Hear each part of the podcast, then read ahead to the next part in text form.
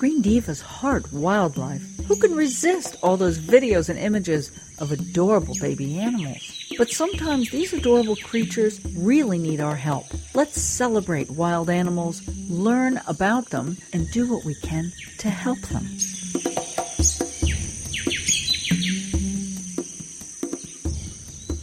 Yay!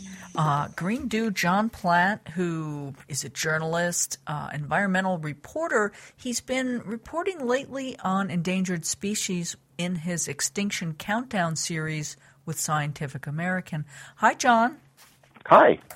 So, okay, I think we're going to talk about turtles, and there there's a specific turtle that's really in danger the, the Royal Cambodian turtle, and you're going to tell us about that, which is kind of an interesting story. I read your article, but and, and we'll see what else is going on with turtles. It is interesting. This is a, this is a species I've been following for a number of years. Um, they're called the Royal Cambodian turtle in Cambodia. Um, technically, they're the southern river terrapin, and they were actually thought to be extinct until a few years ago when they were rediscovered there in Cambodia. Oh. Now, they're known as royal turtles because for a long time, in theory, only the royals could eat the eggs. Uh. Um, yeah, and that's one of the reasons why they, they disappeared as for overcollection. So a few years ago, they found out, oh, they're they're not gone after all. Let's do everything we can to try to save this population and keep them from going extinct. It didn't work. No. Yeah, that was kind of weird. Yeah, they they I mean in huge they had huge ceremonies. This was got a lot of public support there in Cambodia. They they were they had an estimated population of about 200. Um and they were they were doing things like uh putting radio trackers on them so they could figure out where they were swimming. They anytime they found a nest of eggs, they brought the eggs inside to to raise them in captivity. Mm-hmm. But the problem is that Cambodia is just hell bent on development. Um, they're just doing all kinds of. I mean, it's it's great things for the people. They're trying to generate economic opportunities, but they're destroying the river habitat. And within really just the past year, they found that this population of 200 turtles has shrunk to maybe 10.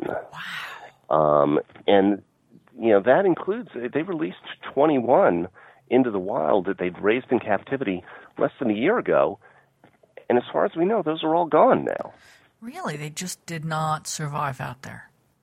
Yeah, the, you've got um, huge dredging operations just trying to, to change the, the river where they live, mm. um, and illegal logging in the, the, the flooded forests where they, they would normally seek shelter and be able to lay their nests. Mm. So they're they're being killed or or or um, you know they're just not having the opportunity to find each other and breed. And it's just been a tr- it was a tremendous effort in the beginning, and tragically, it does not appear to be doing well.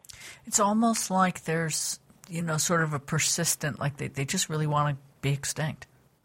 I'm sorry. It's just sort oh. of, it's so sad. It seems like they well, just, yeah. You know, any anytime you get down to a couple of hundred members of a species, you you're you're in trouble. Um, how do you if if they're wide ranging? How do they find each other? If they can find each other, do they maintain the right level of genetics, or or are you know cousins breeding with each other, and you can end up with gen- genetic defects? Wow. Have you seen any other issues with turtles in other parts of the world? Well, yeah, there's a lot of good stuff and bad stuff going on with okay. turtles. Um, I mean, in general, turtles are tremendously trafficked. Um, you either get people capturing them for their meat or or their eggs, really? and you, you'll find poachers going onto the beaches and digging up nests and shipping them, and um, you might have within a period of a couple of days an egg go from the beaches of Costa Rica to somewhere in China or Vietnam to be eaten by a consumer who's willing to spend a couple hundred dollars on it as a as a delicacy, and maybe why? with the why? Well, may, there might be some sort of cultural thing that I they know, think that they're going to get know. some sort of value out of it. Um, but you know, these medicinal values are unproven. Um, part of it is just you know, it might be just someone's culture to eat yeah. turtle eggs, and that's the way that they can get them. It's it's it's that people have been eating turtle eggs for centuries. It just and, so doesn't appeal to me. I, I obviously was not brought up in a culture yeah. where yeah. turtle meat or turtle eggs is really interesting.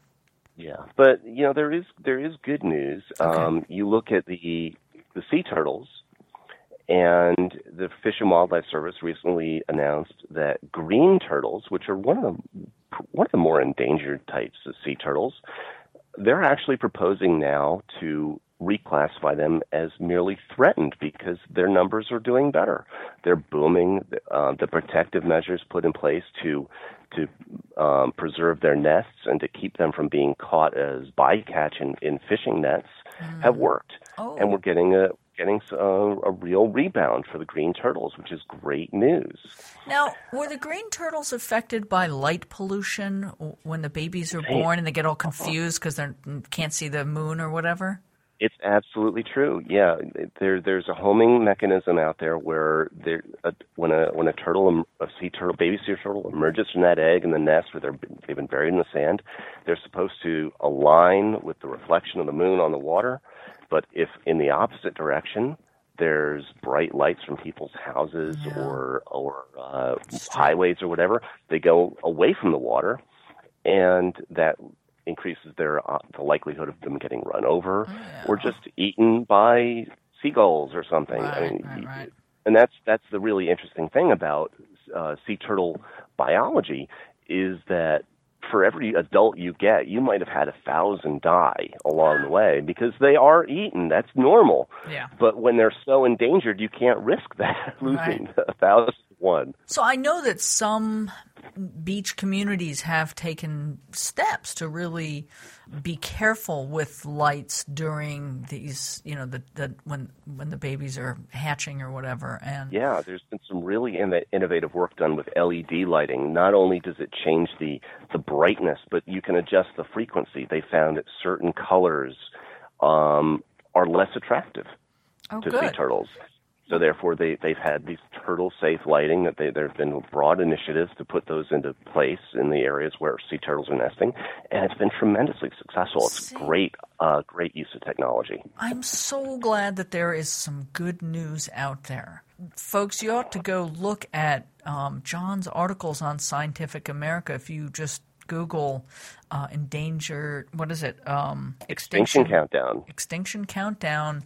Um, he's got a lot of great work about turtles and, and all kinds of other things, and we're going to keep talking to him from time to time. So thank you, John, for spending time with us today. Happy to do it.